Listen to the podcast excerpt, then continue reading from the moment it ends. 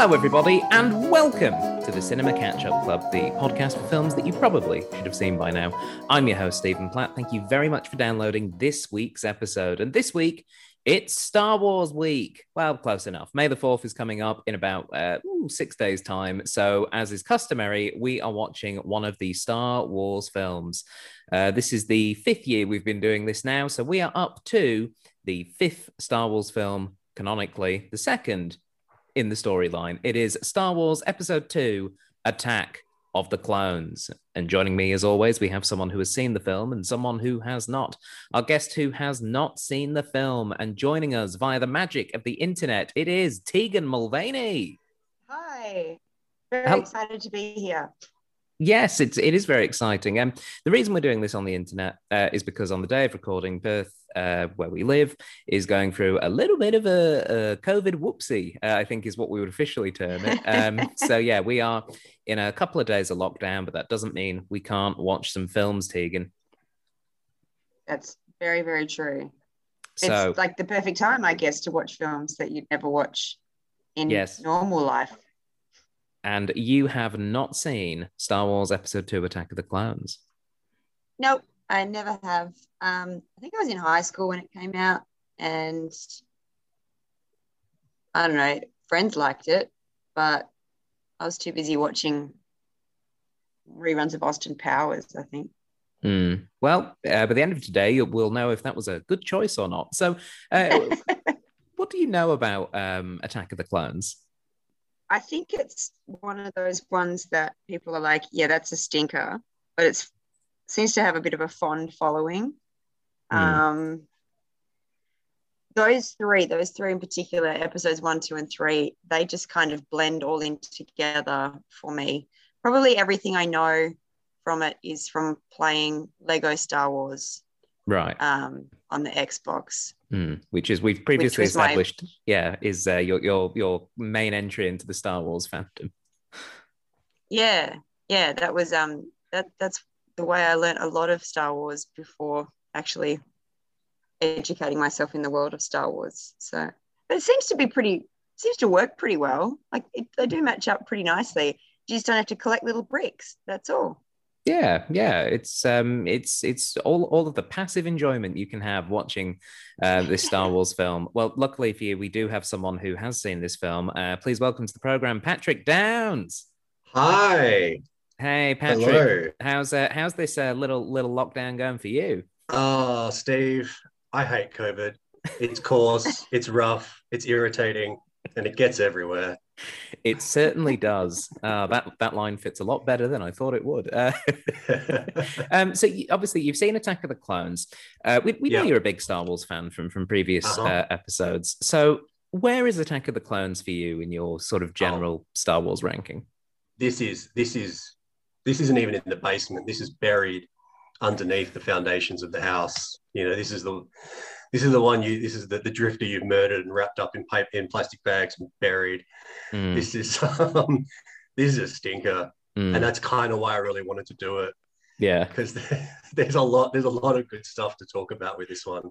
Yeah um look i i remember um this one in particular of those original three. I think this is the only one i just don't have any positive memories of uh, in terms yeah. of um phantom menace when it came out i was 10 so like yep, it, yep. It, for me, it was like, oh, what whiz bang Jar Jar Binks is hilarious, like all that kind of stuff. And I remember yeah. bits of Revenge of the Sith six years later, bits of it being okay, uh, particularly like a lot of the fight sequences.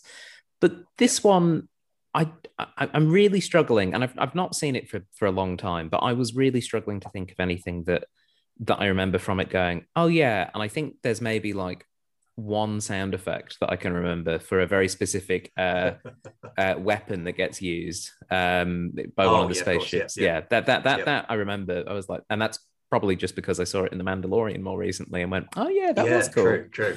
Um, so this one for me. Oh, sorry, man. You... No, go ahead. So this one for me, I actually have quite a lot of memories of. So I was considering how much I dislike it. I have seen it a lot because I think it was either the first or second movie I owned on DVD. Mm. It was either this one or the first Sam Raimi Spider Man. Right. which is a much better movie. Mm. Um, but yeah, so I couldn't remember which one I got first. But yeah, it's so I have seen this movie a lot. Not Okay. probably since I was about 16. But yeah, it- it I've was seen on- it a lot. Yeah, it was on high rotation for a couple of years. Oh, Yeah. definitely. Yeah. Yeah. Uh, having heard all of that, Tegan, are you more or less excited to see this film now? Um, more. If it's trash, then I'm keen to see it. I'm keen to watch it. All right. Well, uh, how about we uh, all load up our uh, separate streaming services and get into the trash compactor that is Attack of the Clones? Are you guys ready? Oh, let's go. Okay. For those of you who are listening at home, pop in your DVDs, load up your streaming services, and get out your death sticks as we prepare to watch Star Wars Episode 2 Attack of the Clones. oh, that's so bad.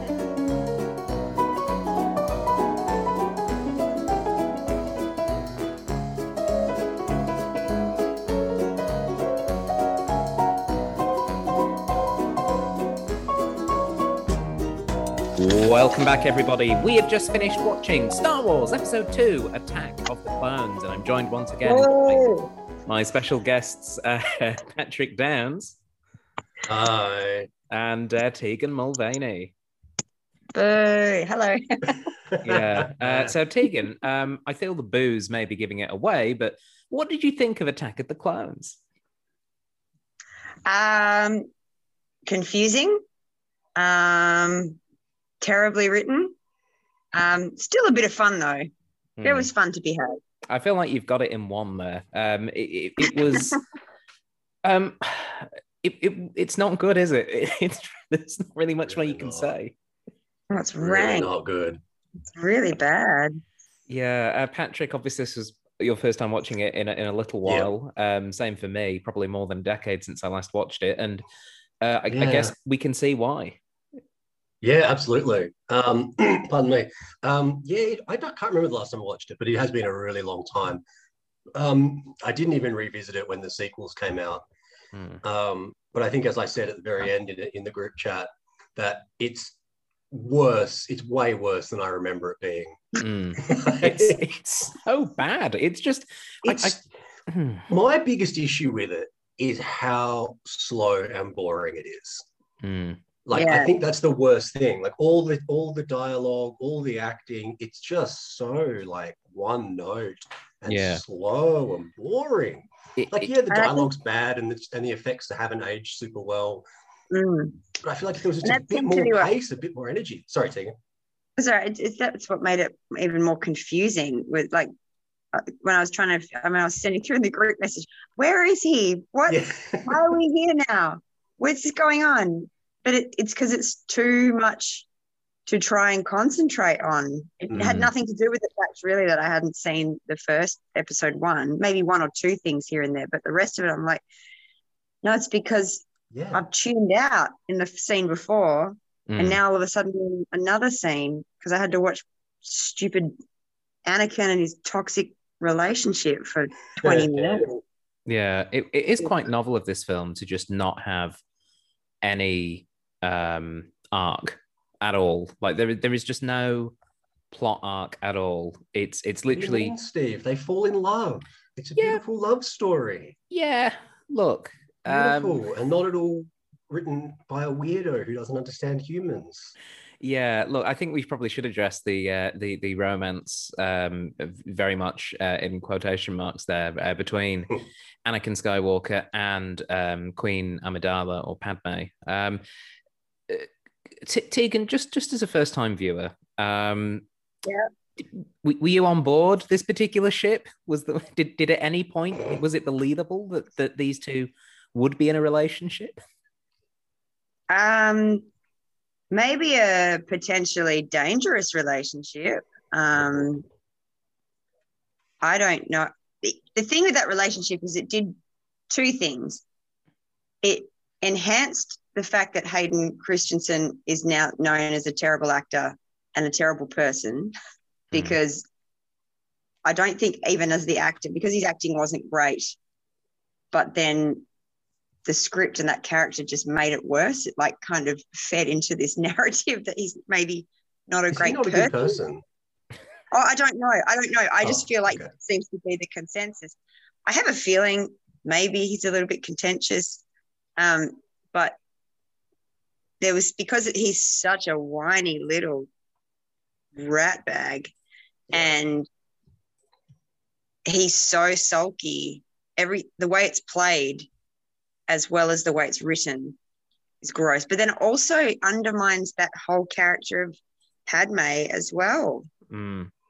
she's meant to be str- she's just it just totally undermines her emotionally where she's like the she t- seems to fall in love with him. The moment that she seems to fall in love with him the most and be like yeah i'm going to love you and i'm going to marry you is when he goes my mum died so i killed everyone.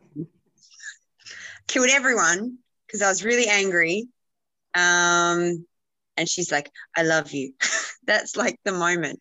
And i'm Yeah. like toxic Mm. toxic relationship. Yeah this this relationship um again i probably haven't watched this since i was a, a teenager and certainly a, a little less worldly than i am these days uh, particularly in, in the world of um, relationships. And um this this is uh, just just so not good just just absolutely not good at all this this depiction. And i'm a little worried to be honest that this this relationship is depicted as one that we're meant to be sympathetic towards in a star wars Because- film there are identifiable red flags in Hmm. this relationship they're like like that you go oh ooh ooh yeah that's that's terrible yeah patrick you were going to jump in there Well, I was gonna say I, I I don't disagree, but I honestly don't think enough people care about this movie or watch this movie and and legit go, oh yeah, that's what that's what love should be like. Mm. Um, Mm. But there's one saving grace to this movie maybe we'll give it an extra star for the fact that no one cares Yeah. I, I, yeah, honestly, like I, I i think I don't I agree with all with everything you guys are saying, but I just don't I don't think enough people like this movie to really to, to take anything like that away from it. Yeah, I mean, my, my concern would be more um, people who, when this movie came out, were either my age or younger. Um, I would have been 12 or 13 when this film came out. And the idea of like a, a group of, you know, boys and girls that age going into that film. And even though they know it's, oh, it's Anakin Skywalker, he's, he's going to become Darth Vader, and that means that he's the baddie, but he's not the baddie in this film. And just, just, just that small thing about I- I don't have any doubts that many people watch this and went, "Ah, yes, a realistic depiction of love." That's you know, it's it's not so much that. I think it's more the Anakin Skywalker. I guess for me feels like George Lucas really kind of had a grasp on uh, what internet boy culture was going to be before it really took off, and it's just kind of scary to see that all the you know that he's just missing a fedora that that's all anakin skywalker is missing like he he and says a chain. yeah, and he a, says and a, Milady a chain, a jeans chain. Yeah, you know, he says Milady a lot. He's he's constantly gaslighting this this Padme person. It's just not good. It's just not a good depiction. George Lucas, Reminds like me of my I early think 20s. Sorry, it's like my early 20s dating life. That's Milady. Mm. Ooh. honestly, I reckon George Lucas had, does have a very skewed idea of romance because, like, he's been divorced like a bunch of times, I think, Mm. or at least once, possibly twice. Like, he's just like, and, and I think I can't remember what movie it was. Was it, it might have been Empire Strikes Back, one of them, where he's like, "Yeah, I was going through a divorce. I was in a really dark place, so I like took it out on the movie." That was Temple of Doom, uh, and we know Temple of Doom, because we, yeah, we we just did this on the podcast a few weeks ago, and uh, right. he and Spielberg were both going through big, uh, difficult breakups, and it shows in Temple of Doom. Um, it really does Yeah. show. Um, and just to confirm, George Lucas has only been divorced once. He got uh, Oh, okay. married right. uh, eight years ago to Mellody Hobson, and they are still, according to the internet, happily together. Uh, and also, no wonder they're happily together because just above that, George Lucas's net worth is down at nine point four eight billion dollars US. That's a big break between marriages. Yeah, 83 to 2013. Yeah, yeah, he had a 30 year break between drinks, which, uh, you know, he, he was too busy making these. These were his magnum opus. He was Yeah. right in the middle of But, um, writing this. It's not like we're looking for realism. No. It's like, but it's just I think when you get the formula right, the way he did, I guess, with the first three, with um, you know, with episode four, five, and six, with Mm. Han Solo, um, what's her face, Leia, Princess um, Leia. Yeah. Princess Leia. I was going to say Han Solo and Carrie Fisher. I was like, no, Mm. I keep Well, jumping between the actor and the and the but person. in, I mean, in, in reality, though, that's another reason that that, that relationship True. worked. Mm. True, that's Mm, true. They just had, there was just more dynamism. I think there's there's no there's nothing dynamic in the character of Padme Nah. in no. this film. I, mean, I, can only speak of this film, obviously, and there's nothing dynamic in Anakin. Other than that, he sulks that she calls him little Annie at the start, Yeah. and then and then all of a sudden he's like giving her the the the f- eyes and she's like she even says it don't do that don't look at me like that it's creepy Mm. and he's like all right Yeah. that, that stops he's like, how everything about, how about if I murder a bunch of people for you? And she's like, Yeah. ooh, okay. And then in like- that case. and then I'm like everything's soft here nothing's coarse mm, like oh yeah. I'm going to yeah. gently Yeah. touch your back. yeah, but I mean, they end up together, and I, I guess that's important for. I think they end up together just because it's important for the plot, because he has to have kids that then have to be hidden from him. But it's not, I mean, how many love stories have been written in history? Like, just copy one of those. It's not Yeah. hard to make a Yeah. decent, to write a decent love story. Like, Mm. they are some of the most basic of basic narratives are love stories. copy your own love story copy the one that Well, you put in films mate like Mm. just Why does it have to be so f***ing weird? Do you know what the scary thing is? Maybe he What? did. Maybe this is how George Lucas got together with uh, Marcia Griffin back in the 60s. Ooh.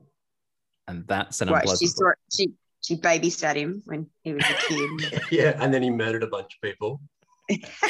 I'm, I'm just saying, I'm not putting it. I'm not putting it past him. He's, uh, you know, he's a very capable man in some places. George Lucas.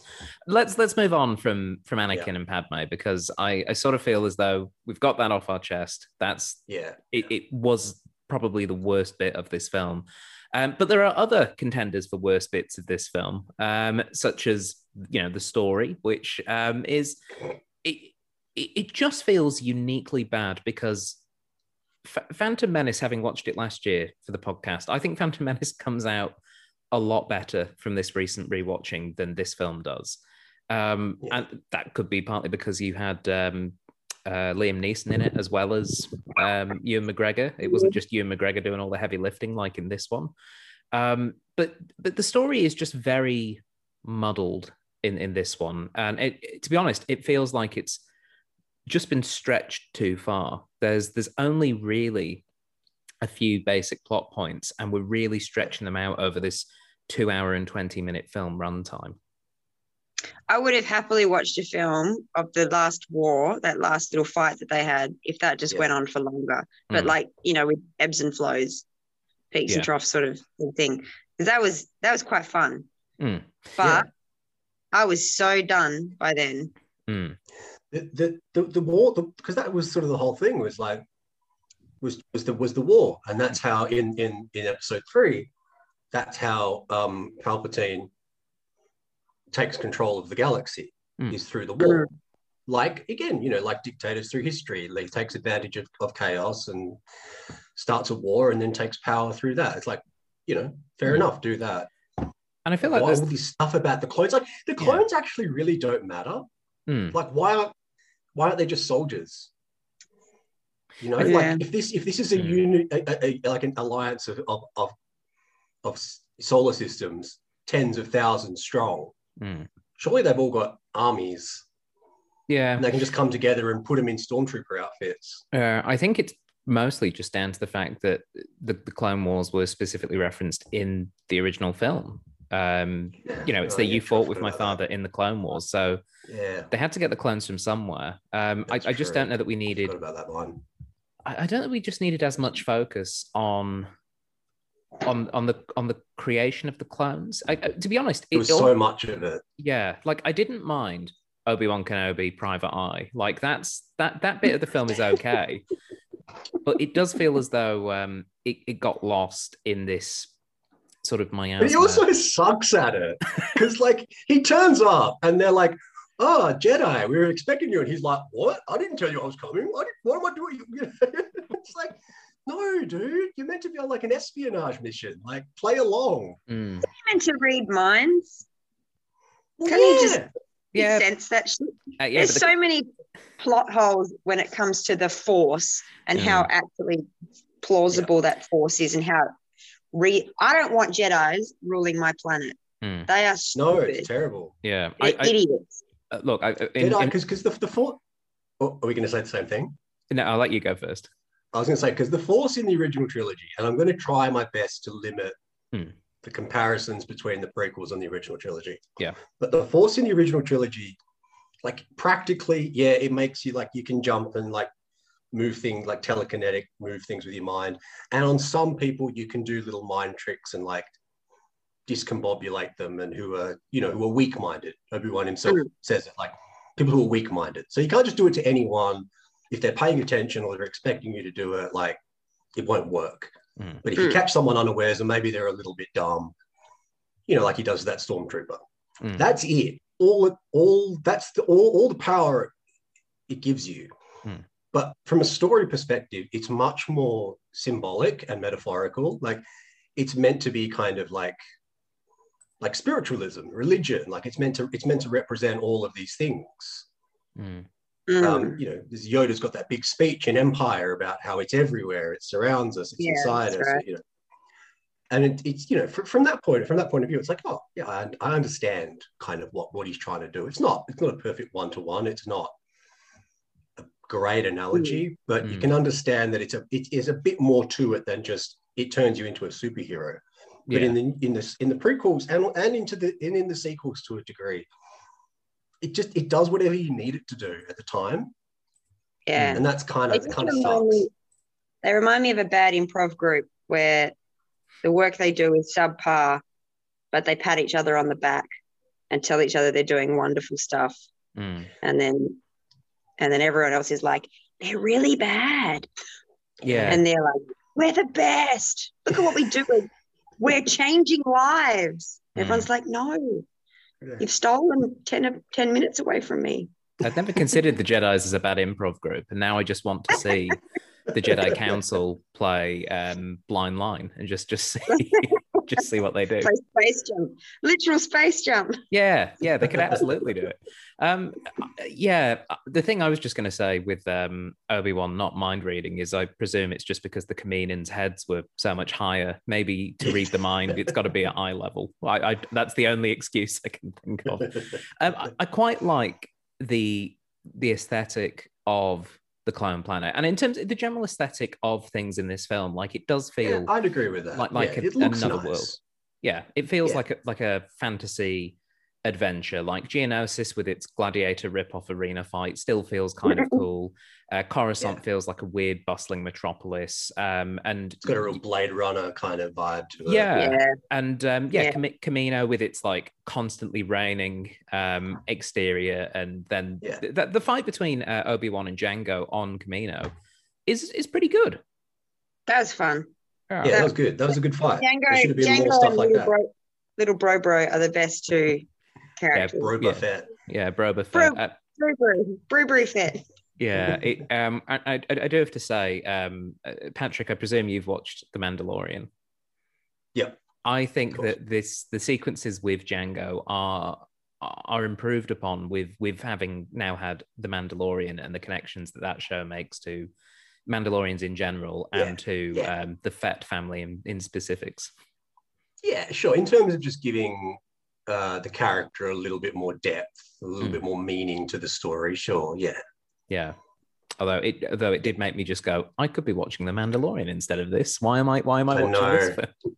yeah I know. Um, well, they've got that. Was it the Book of Boba Fett coming out? yeah. So you know, Yeah, we'll get we'll get more. But I Boba did like Fett. that they bought. I did like they brought Temuera Morrison back in the in the Mandalorian. Yeah, And he's just beating He's guys cool. up with his with his little tummy and his weird like like such nightgown, like his Yeah. arm is strapped on over his nightgown kind of thing. Into that, I like it. yeah, that was wonderful. Um, I and mean, yeah, the man's like the man's like seventy, so you know we can cut him some slack. yeah, and and he's he's really good in this. Like in terms of getting a single Yeah. actor to not only be Jango but to be all of these clones as well.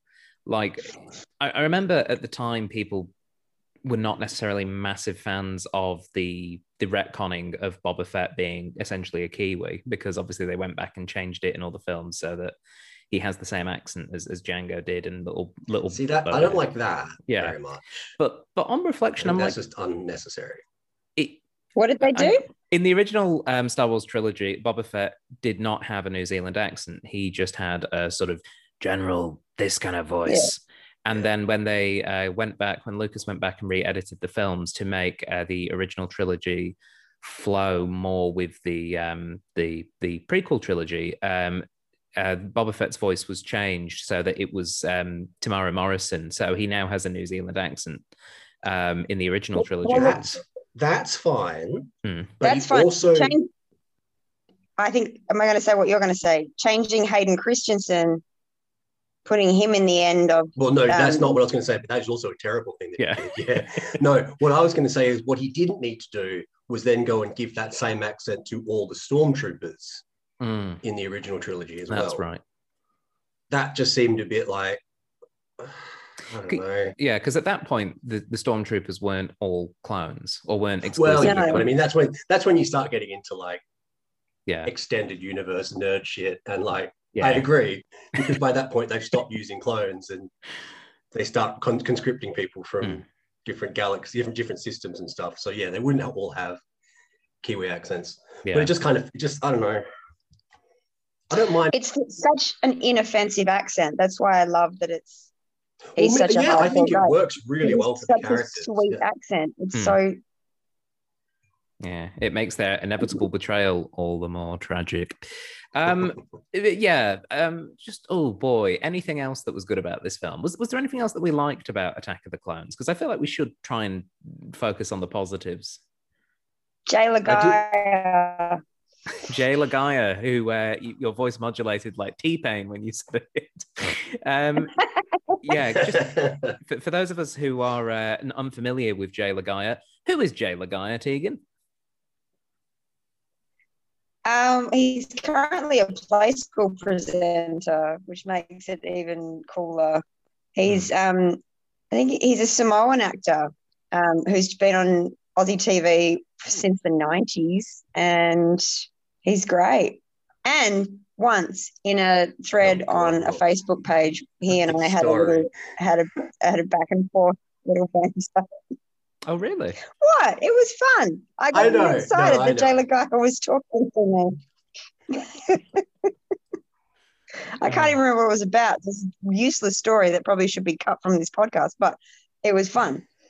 He was one of the inoffensive things about this film, and that's that's kind of Yeah. rare. so, um, yeah, um, I, I do have to say, um, Christopher Lee almost made his lines work.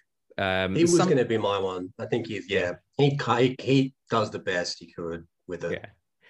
And the Dooku character is really interesting because I, I sort of feel if this film wasn't as just messy as it ended up being plot wise, I feel like Dooku, and also if Dooku's name wasn't literally Dooku, um, if it was like Jim or something else, I, I, Well, at the end, uh, he's uh, Palpatine is like ah Lord Tyrannus, like hmm, which I guess is his like Sith name or something. yeah, Why isn't he just Lord Lord Tyrannus? yeah, which would be so much better. But I feel as though that character, with his whole um, playing both sides sort of um, situation, could have been much more involved in this story and involved in a way that would have made for a more, I suppose, satisfying uh, experience as an audience member. Because also we get more Christopher Lee, and he's bloody great. Yeah, yeah, he's in all of like ten seconds in the third one, Yeah.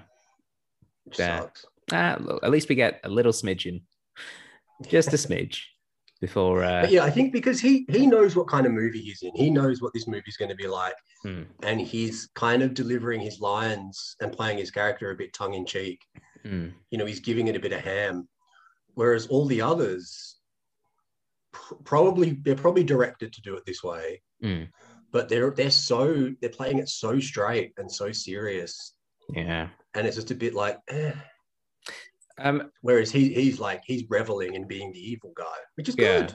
I feel I feel like Kind the, the, the the actor who does okay with the serious stuff because again it's a little bit tongue in cheek is Ewan McGregor. I think Ewan, he's yeah. he's he is doing a pretty good job, and like he gets the occasional sassy line, like when it's like "We've come to rescue you." Oh, good job, you know that kind of thing.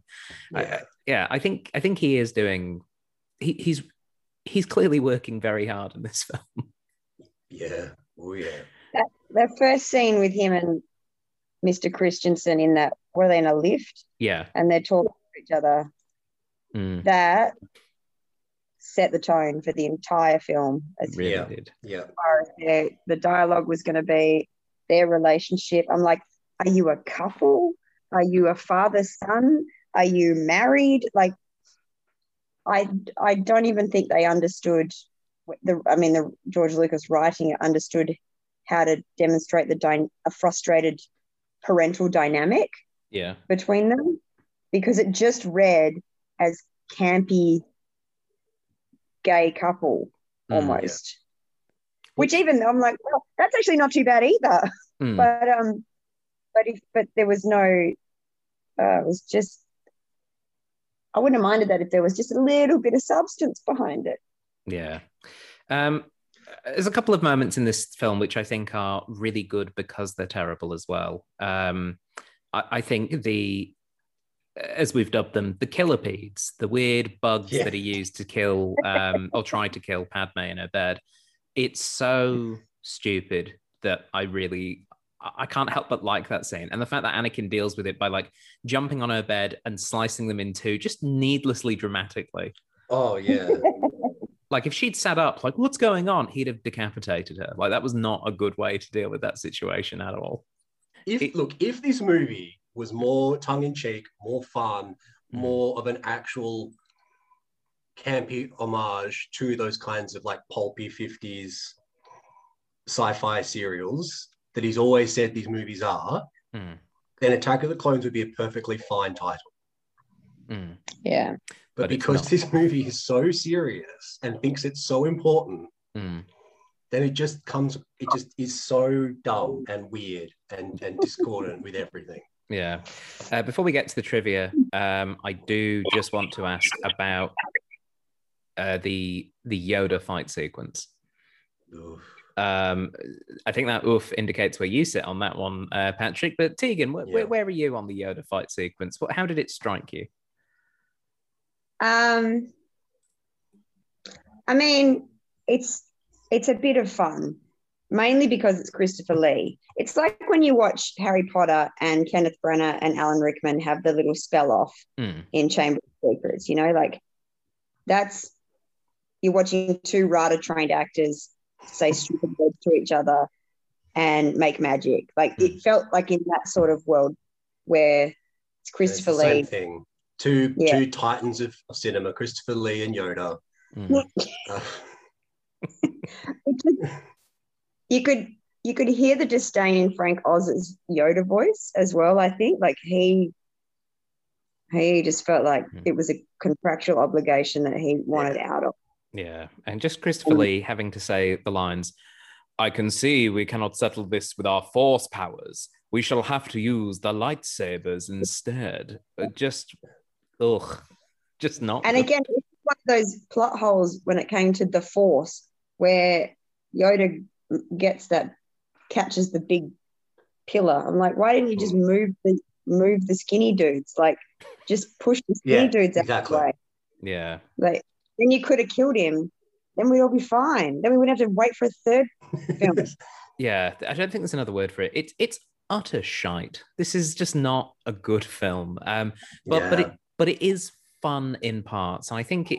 But the fun that we derive from it, I think, is almost entirely uh, goodwill from other Star Wars films.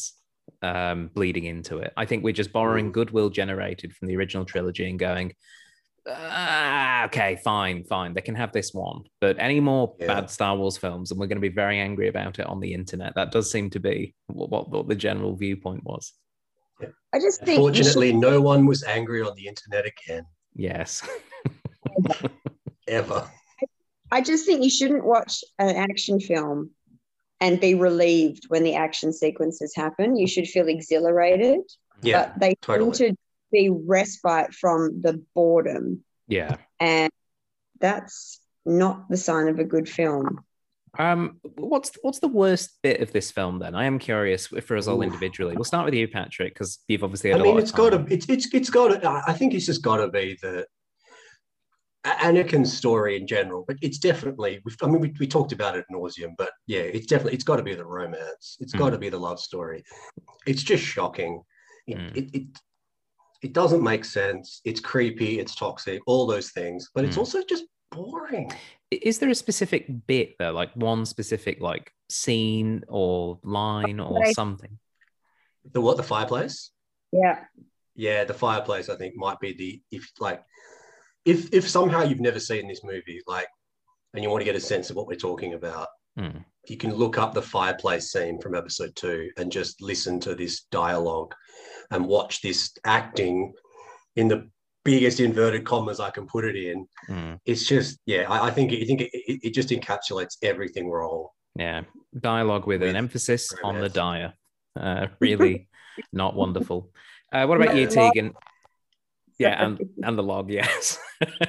uh, what about you, Tegan? What what what's the what's the big old stinky moment in this one for you? it, yeah, it's the romance, but it, I think it's yes, we've talked about the t- toxicity of it, but it's also how it's played out. Like it's how we see it so separate and always in these scenes of like the two of them just in a duologue together. Mm. Like Yeah, the yeah, way- there's no oh it's, I don't know. It's just gross. Yeah, It's gross and yeah. I, I mine also would come from the romance, but it's. I mean, the conveyor belt scene comes close because it's just weird and pointless. Um, but but for me, I'd say that the worst bit of this film is when Anakin and Padme are literally rolling through grassy fields. That's that's the bit where I'm like, why is this in the film? Why is this here? What are you doing? Stop it! Stop it now! That's all I. Can yeah. It was Yeah. not good. Um, would you guys like some trivia about Attack of the Clones? Oh, hit us up. all right. All of this trivia is sourced from IMDb, so if it's not true, don't blame me. The first bit of trivia is to do with someone we haven't spoken much about yet Samuel L. Jackson, playing uh, Mace Windu, and um, just looking like he's having the most average time uh, throughout this film. Not good, not bad. He's just there. Um, although I think he plays this that was certainly a job for him. yeah. I I mean, if the Jedi's are meant to be these emotionless um, religious figures, I think that he does a really good job of playing that. Um, he's he's nailing that sort of lack of anything interesting happening. Um, so so well done, Sam. Um, Samuel Jackson has uh, claimed that the words "bad mother." Are engraved on the hilt of his lightsaber, uh, the same words famously printed on the wallet of his character from Pulp Fiction. Cool. I like that. Yeah. He um he was he he had a few thoughts about his lightsaber, uh, not just having Yes. a BMF on the side, but also the fact that because he wanted to be able to identify himself in the Colosseum scene, he asked He George Lucas. purple. Yeah, he asked George Lucas, "Can I have a purple lightsaber?" And George Lucas said, well, "Yeah, but we only do blue or, or green." And Samuel Jackson was said, "But I'd like purple." Um, Jackson says he didn't know how it would turn out until he went in for reshoots, uh, which is when Lucas showed him the saber containing, sorry, when Lucas showed him the scene containing his purple lightsaber. So I, I think that's kind of nice, though. Lucas going, "Yeah, okay, I guess it, it seems all right." Yeah. So, know, okay, yeah, occasionally George Lucas can do the right thing. Uh, and it, uh, Yeah. it, it is a cool look that that purple lightsaber. Like it is just, it is it is quite cool. At least I think so.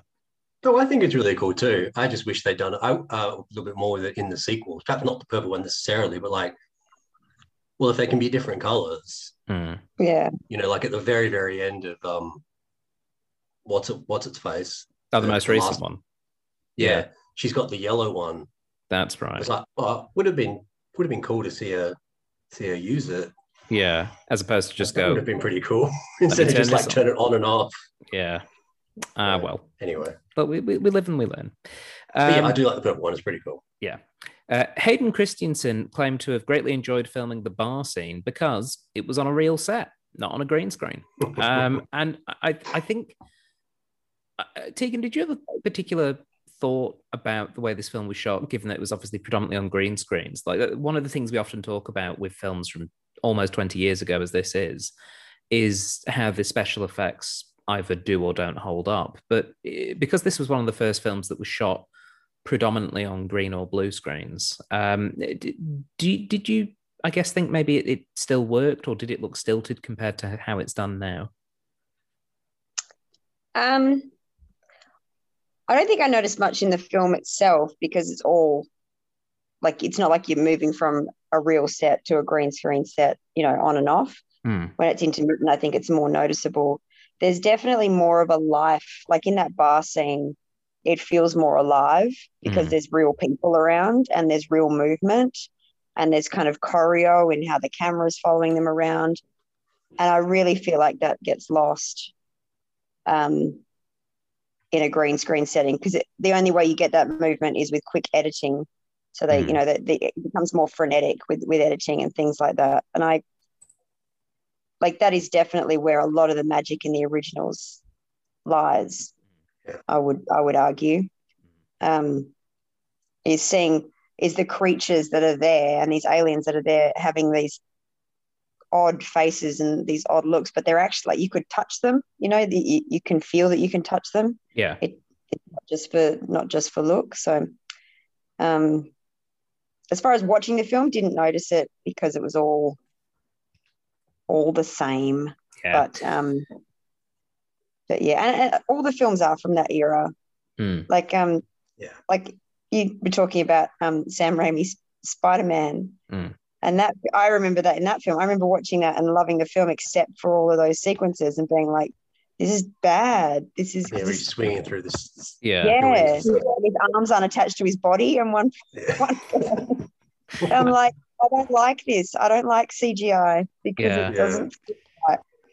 I, I think it's maybe quite telling that there is one film from that time period which is generally really still held to be very good, and that's well, three films technically, and that's the Lord of the Rings trilogy, which um, I think attempted to do a lot more with practical effects, and certainly in l- you know shooting on location, but their CGI stuff there's there's a lot of it, particularly in the the second and third films. Um, it, it, I think because so much of the the rest of the film is grounded in quote unquote like a reality, like filming in the real world, filming Yeah. out on mountainsides. I- I think that does bleed through into the performances when there are CG elements, whereas this all taking place in some Sydney studio with with green paint on the walls. It, it really Yeah. it really just doesn't create like a, an atmosphere that I think was conducive to to the film just having any feeling behind it. It did feel a bit Yeah. empty and emotionless. But that's the thing with the Lord of the Rings. Like they use CG to augment what's already there. Mm. They don't create entire backdrops and entire Mhm. scenes and entire uh, uh, settings and things out of whole cloth Mm. with CGI. Yeah. and that's when that's when it works the best. Yeah. When it's is when it's it's adding to it's augmenting what's already there. Yeah, and I and I do think that's something that the the most recent Star Wars trilogy um, did quite well, where a lot of that Yeah. has still been shot on green screen, but they Yeah, had totally. a lot of location shoots as well, and I, I- I think balanced those two quite well um, as as compared to what this was. Um, the entire aggressive negotiations conversation during the dinner scene between Anakin and Padme was ad libbed by Hayden Christensen and Natalie Portman um, at George Lucas's request um, and also I believe the actors' request as well, uh, because they weren't happy with the romantic dialogue he had written for that scene. It's also the only scene where they're like laughing and seemingly have any kind of human connection with each Yeah. other. Yeah, So Yeah. it's fun, funny that. Yeah, that that scene's ad lib though, um, which I think is maybe quite telling that I think everyone involved knew that this script was was not not a winner, maybe uh, in that respect. Uh, which makes is, me feel sorry for Hayden Christensen because it is actually a scene where there's glimpses of a sweet character, like something that Mm. he's obviously bringing to that character, which Yeah. is sweet. Yeah. But that's it. Mm, Yeah. that's a real shame. Um, this is the only Star Wars film that was not the top grossing film of the year that it was released in in North America. Um, it placed third that year behind Sam Raimi's Spider Man. So, you know, you're right, Patrick. It was a better film, at least Yeah. box Isn't office wise. Solo there now though? Isn't Solo Um, one of those? now? That's a good point. I don't know Oh, if Solo. possibly, yeah. yeah. this might be. I think Solo earned less than this Mm. one. I think that topping yeah. it. Look, this is uh, the disclaimer at the top of this section is if it's not true, don't blame me. Okay, that's that's why I say that at the beginning now. or Um, if it's out of date, don't it- blame that's- Steve. probably what it Mm. is. This is probably from uh, pre uh, the the wonder that was Solo. Um, the, the other film that finished ahead of it that year was The Lord of the Rings: The Two Towers. So probably not surprising because those films were absolutely massive. Um, when Obi Wan and Anakin enter the sports bar on Coruscant to search for the assassin Zam Wesell, played by Leeanna Walsman, uh, from Looking for Alibrandi, as, as mentioned in our group chat. Um, several actors, actresses, and crew members from the Star Wars movies who we don't traditionally see the faces of were in that scene. Uh, Ahmed Best, who was Jar Jar Binks, uh, and Anthony Daniels, who's C3PO, are both in that scene out of uh, their various costumes.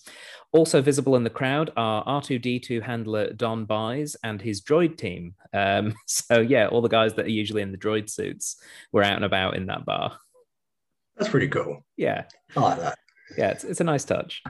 And I think um, Ahmed Best and, and Anthony Daniels get pretty decent shots as well. Like you actually Mm. see, you know, they you actually see some reaction shots of them. So that's good. Yeah, They it is actually good. get to act with their faces, Yeah, even if for a second. yeah.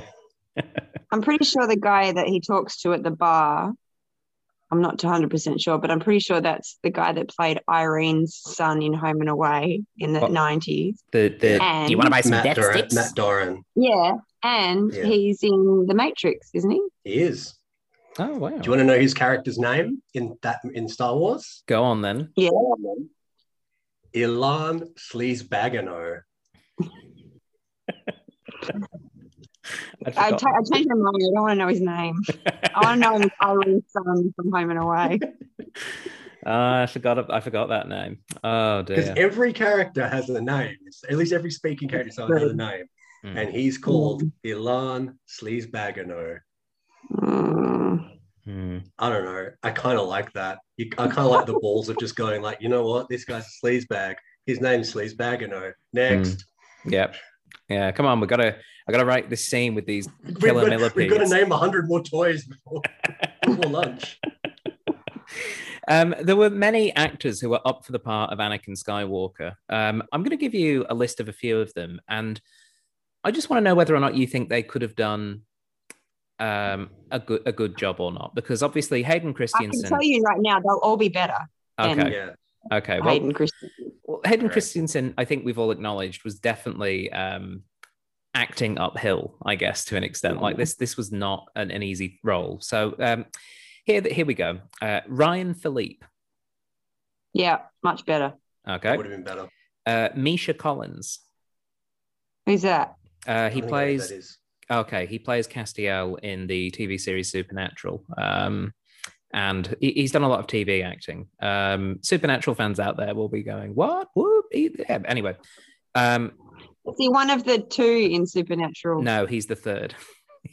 He's- Oh, then Is sorry. third guy? um, uh, I didn't yeah. realize it was the Uh. Look, uh, if if Dr. Ellen Sears was here, she would be um, very much taking you to task on on Supernatural, but she's not, so we don't have to. Yeah.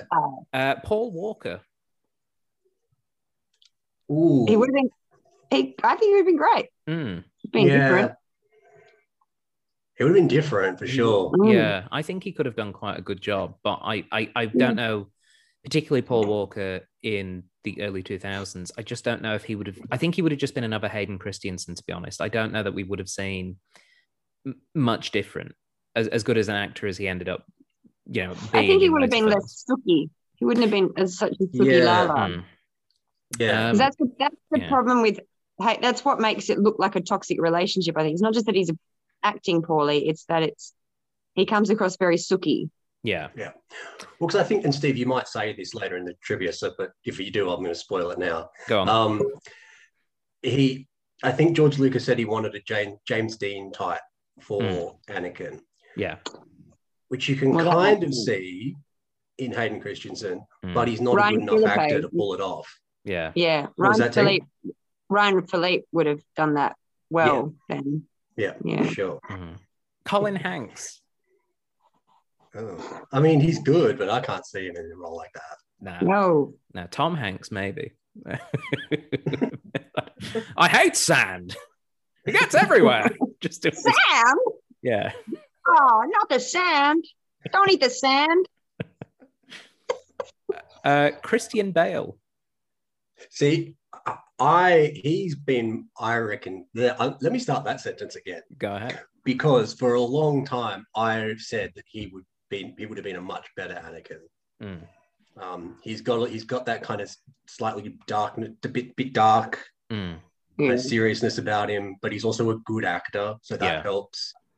Yeah, I think he would have been a great choice. The dynamic with him and Ewan McGregor would have been fantastic as well. Yeah, But they would have just done Velvet Goldmine a Mm. couple of years earlier. So they would have so that would have been quite funny to see that dynamic change Yeah. from Velvet Goldmine to this. But he would be too old at that point, surely. yeah, He'd be late twenties. yeah. twenty. He'd be late twenties. Oh, late twenties. Yeah. Yeah, I know, and that's a problem, and that's a problem with the script. Like, there's kind of no reason that he's only nineteen or whatever he's meant to be. Yeah. like he could be in his mid to late twenties, where he's perhaps a little bit more accomplished, a little bit more, a little bit more of a realized character, which would make sense why Padme would fall in love with him. Mm. Well, this might be controversial, but I would argue that Natalie Portman isn't the best Padme. It's not a reflection on her as a performer. I just think it's a miscast. No, I don't think she's great in it either. Yeah. No. I- But I mean, she's good, a good actor in general. But I, I again, oh, I, I don't think even. I think you have to be a very good actor to make this stuff work, which is why I think like Christopher Lee is just about making it work. But also, he's in a role that suits his sort of sensibilities and the Yeah. type of characters he Yeah. played in the Hammer Yeah. horror films. Whereas. I think it's a thankless task to be Padme or, or Anakin in these films. Um, a couple of others, um, as well as Christian Bale, Heath Ledger. Yeah, you've been all right. With the benefit of hindsight, yeah. Hmm, I think he potentially could have done a good job. Uh, and finally, Leonardo DiCaprio. Nah, we're, we're No. shaking our heads. We're not. We're not into Leo for this one. very good actor, but not right for that. No. Yeah. Um, the reason that Hayden Christensen got the part was primarily because he and Natalie Portman quote looked good together. End quote. So Didn't, I just- didn't Do act good together. I I don't know. think so. I, I'm just I think she looks like his big sister, yeah, which is making it even more creepy. Yeah, I'm just Yeah. wondering if Natalie Portman had to come in and stand next to all of these actors in the audition, and for whatever reason, Hayden Christensen was the one that looked the least awkward. It's Probably, just probably by the time they started getting up into those like final kind of dozen or so actors, hmm, yeah, she probably would have had to come in and do readings with them all and yeah, all that stuff. Possibly, yeah, quite likely. Yeah. Anyway, Hayden got the job, and well done. You know, that's that's a good, that was a good job to get. It's a shame it turned out the way it did. Um, Yeah. This was the first film appearance of New Zealand actor Daniel Logan in the role of Boba Fett, little Boba Fett. Um, Boba Fett. yeah, brr, brr. Uh, apparently on set, um, Daniel Logan asked Christopher Lee how many movies he had made. Um, yeah, he's just running around this little kid going, "Oh, you you in some movies? Oh, how many movies have you been in?" Um, the Mr. Lee, Mr. Lee. the famously prolific Lee was not insulted and, in fact, laughed heartily and informed the young actor he had appeared in over 200 films. Oh, what? 200? No way. Yeah. No way, bro. I love little Boba Fett in this. Uh, he's he's Yeah, a good he's, he's a good, good. little actor. The fits the fits are good. Hmm. I like them. Yeah. Yeah. Do you know what's sweet about that story as well is that obviously it was a probably a lovely place to be filming if Mm. that's Mm. you know if that's the kind of energy that the only real kid on that set can pick up on. yeah. I think that speaks a lot about the the culture of that film. That, Yeah. that just makes me smile. That's really sweet. Um, Oh, I imagine they would have been having. They're making a Star Wars movie. Like they didn't know how it was going to turn out. They would have been having the Yeah. best time. But you know how like you Yeah. feel they're so stressful and you know there's Oh, for sure. people overworked and that sort of stuff. And like everything I hear about, particularly these three films, seems to be pretty good. Like it- it's always they're working hard and they know it's silly, but there's always a lot of um, understanding on the set, mm, which is nice to hear from films in that around that time because it, Yeah, it is nice to hear. Yeah. Yeah, we're only really hearing this stuff now about you know films about people making films and actually making them an ethical place to be. So. mm. yeah. I love hearing those those stories. Yeah. Uh, the character of Count Dooku was initially designed a number of different ways. Uh, potentially, the original design was some form of female alien character, with concepts being thrown around like a killer fairy, a hyper advanced robot, and several others. Eventually, George Lucas A told the big team. turd. Yeah. George Lucas told the team they could either make one design work or scrap the whole You thing can't. and have a fresh start because Christopher Lee had just signed on. So they did the easy thing. We could have a killer fairy or a robot. Yeah, or we've literally Christopher Lee, we've somehow bagged into this shitstorm we're making. Like, do we want to just use him? Yeah, okay. We won't do any work. So did they, Sounds good. does that mean they signed him without uh, having a character for him? They just went, he'll be great in the universe. Let's let's I figure out what I wouldn't be character he's gonna surprised. play. it sounds like yeah they, they christopher lee they just managed to convince to come on It- it's an interesting thing with lee because he was originally one of the um, actors that they offered the part of grand moff tarkin to back in the first star wars film and he turned it down and then of course peter cushing took the part who was one of christopher lee's great friends and had obviously a great role in that film. And christopher lee reportedly um, really regretted turning down that role because it was it was a good role Matt Grand Moff Tarkin. So I think that's probably why when they were sounded out interest about being like hey do you want to be in one of these Star Wars films? he might have gone you know what? Yes this this can only go well. So yeah um which is kind of nice since the special effects model of Boba Fett's Slave One was on loan to the Smithsonian at the, at the time of filming, a computer generated version of the ship had to be created. So there's no actual Slave One in this film, it's, it's all CG. But I just like the idea of them going, oh, great, we're going to have Boba Fett in this film. Can we get the Slave One? Ugh, we, we lent it to the Smithsonian. Sorry. Can we get it back? No. No, to They're quote one of your really thingy about that stuff. yeah. To quote one of your other films, it belongs in a museum, George. um, yeah. The final bit of trivia, which I think um, I, I think is I'll just I'll just tell you what it is. The final bit of trivia is George Lucas's original idea for the Clone Wars. Before writing this film, before writing any of the prequel trilogy, his original idea was that in the Clone Wars, everybody in the galaxy would be fighting their own clones. okay. That's the concept. So it, the Clone Wars originally would have been like Obi Wan fighting the Obi Wan copy. Like it would have been literally two armies of the same people fighting each other. Well, that makes the title make more sense. Hmm. Yeah. Obviously, it was too expensive to do. Well, I So think they it's just it's very Obi Wan's one in a slightly different coloured costume, Yeah, well, he's Obi too, obviously. like when you both pick Sub Zero. Yeah, slightly different colour blue. I- I just I- I read that bit of trivia last night, and I've been thinking about it ever since. Um, because it it honestly feels like it is more something that would belong in a Rick and Morty episode than in a Star Wars film. Yeah. Like just this idea of these people fighting themselves. And uh, I would like to see that Rick and Morty episode. And I'm glad that we don't have it in a Star Wars film because given how convoluted and not good this story was, that wasn't about like who's the real person? Is the real Anakin me or is it this clone Anakin? Mm. You know, all this kind of thing. I just don't know that they would have been able to handle something with additional complexity than than what this was. Yeah, I, I, it's it's so strange. Like when you if, if you if you got time, generally people who listen who might not know this, like if you got time, dig into like all the stuff that George Lucas wrote for the the Star Wars trilogy, the original trilogy in particular, and just how complex and deep and weird it is. And there's a lot of like pre-existing stuff as well.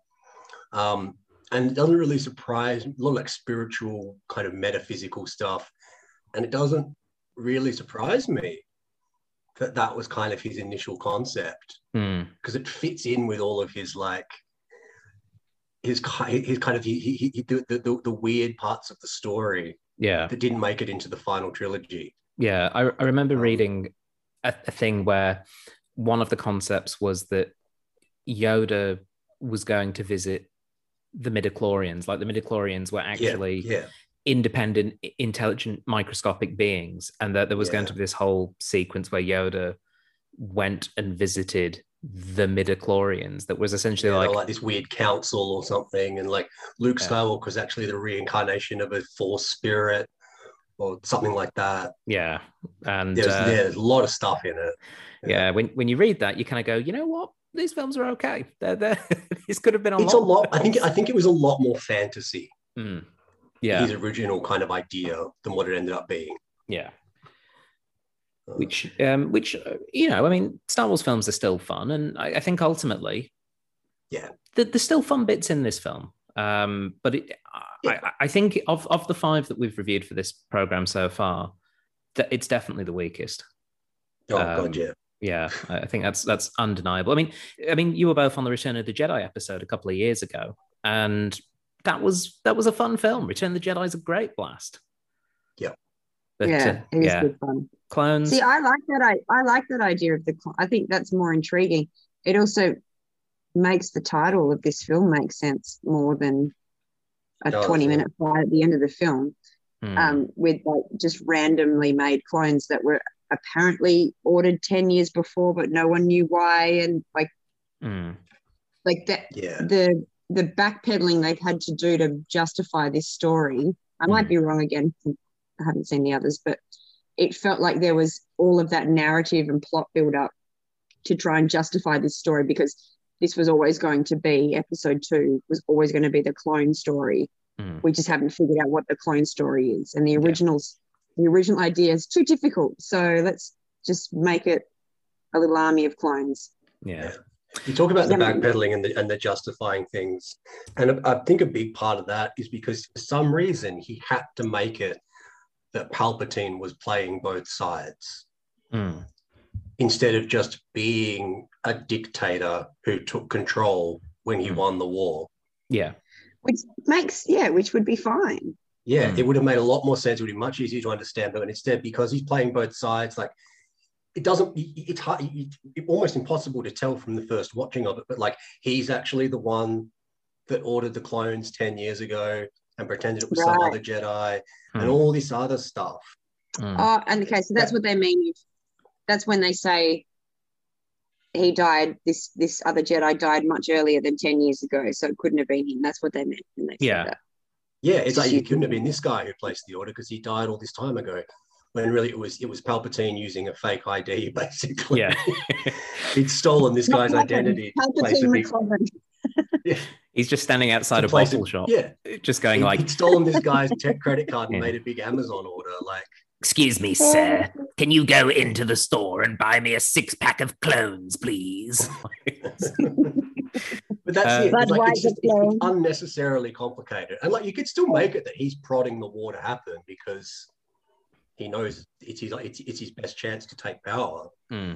Well, it would still Uh, work in if it, you know all that all this this the force stuff that they're talking about the dark side and that, like it still makes Yeah. sense that the dark that then it makes even more sense that they wouldn't figure out who's turning the Senate or who's turning whatever. The, you know what I mean? Yeah, Mm.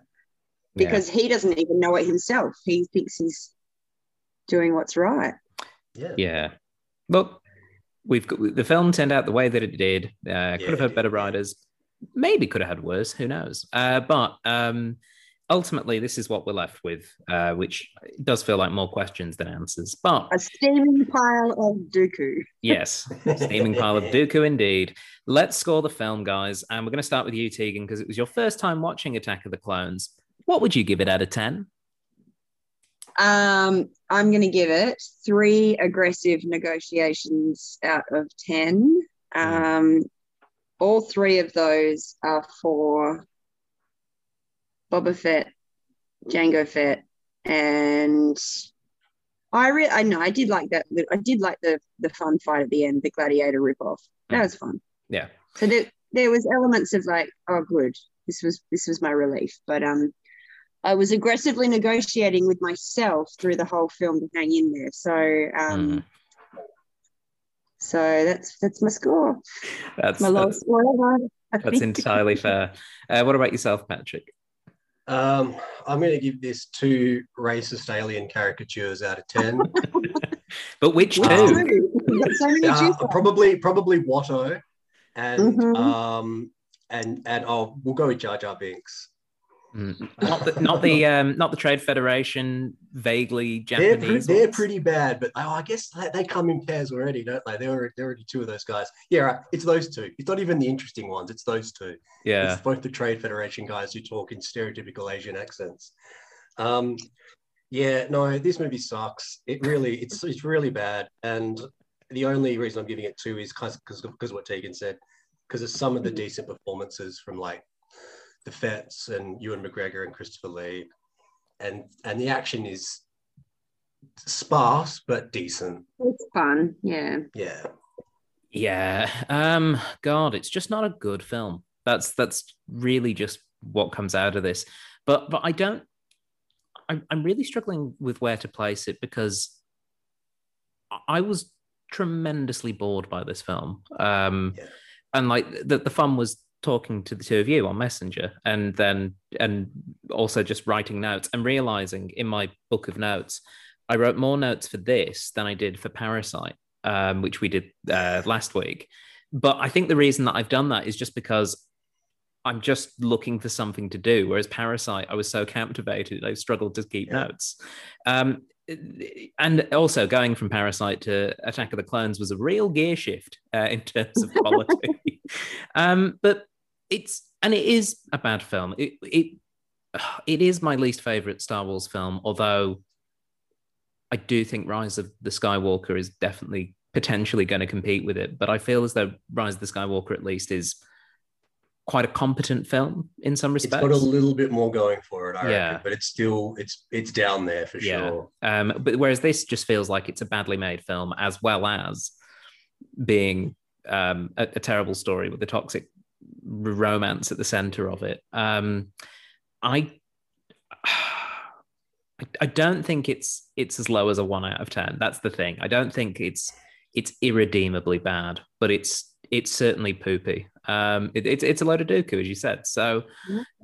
uh, I'm going to give it two and a half kilopedes out of ten. I, I just um, I didn't have a wonderful time with the film, and that's where that sentence ends. There- There's not anything else. To really Yep, yep, yep. night. Thank you for watching. Yeah, um, but Dun, dun, dun, dun, dun, dun, dun. yeah, but it but it was fun getting to watch it with um with two friends in this uh, Yeah. weird miniature lockdown time that we're Well, going. that's why I'm moment. glad we were we did we did message each other. We, we were on Messenger because I Mm. was a little bit concerned when we did this little impromptu lockdown was announced, Hmm.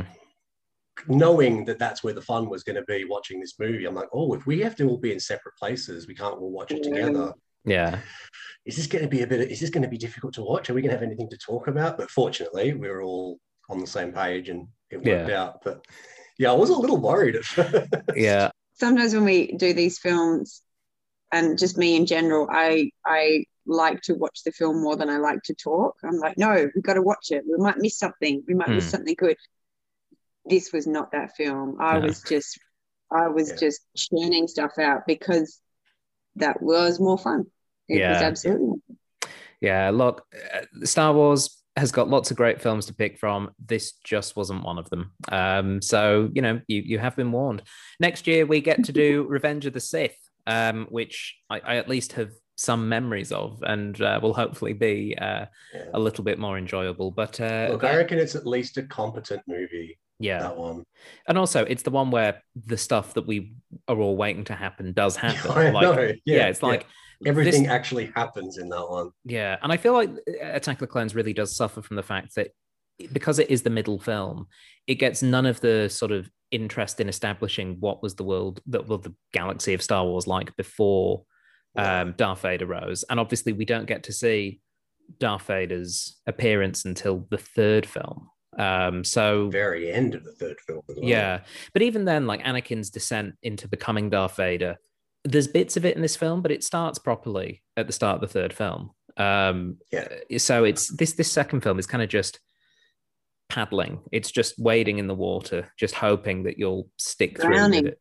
Yeah, and it, yeah, basically Yeah. Um, yeah in, in in short dear listener we did not like this film but we had a great time um watching it uh, together whilst also being apart so patrick and tegan thank you so much for joining me on this episode of the cinema catch up club Thank you. Thank you, Stephen. It's And always for- a pleasure. Aw. Even when we have to watch episode two, Attack of the Clones. yes Episode and number two, the Dooku. Yeah um hey this film wasn't great and some of the other films we watch aren't great but occasionally uh, more than occasionally they're pretty good. Uh, if you have films you would like to suggest that we watch um, you can do that in a number of ways. We have a facebook page. You can just go there and just shout films at us. Just turn up just type velvet goldmine. We haven't done that one yet. Just send it and i'll go oh okay well, we'll add it to the list. Um, just search for the Cinema Catch Up Club on Facebook. You can also make more direct suggestions over at Patreon uh, by giving us money. That makes me listen. Uh, just go over to patreon.com forward slash CCUC podcast. Um, we have polls going up there um, all the time, which um, help us choose what films are coming up. So you can become a member over there. And of course, you can subscribe to get a fresh episode each and every week. Just search for Cinema Catch Up Club on iTunes or SoundCloud or Spotify or wherever you get your podcasts from. But that's all for this week. So until next time, goodbye. Bye. Star Wars.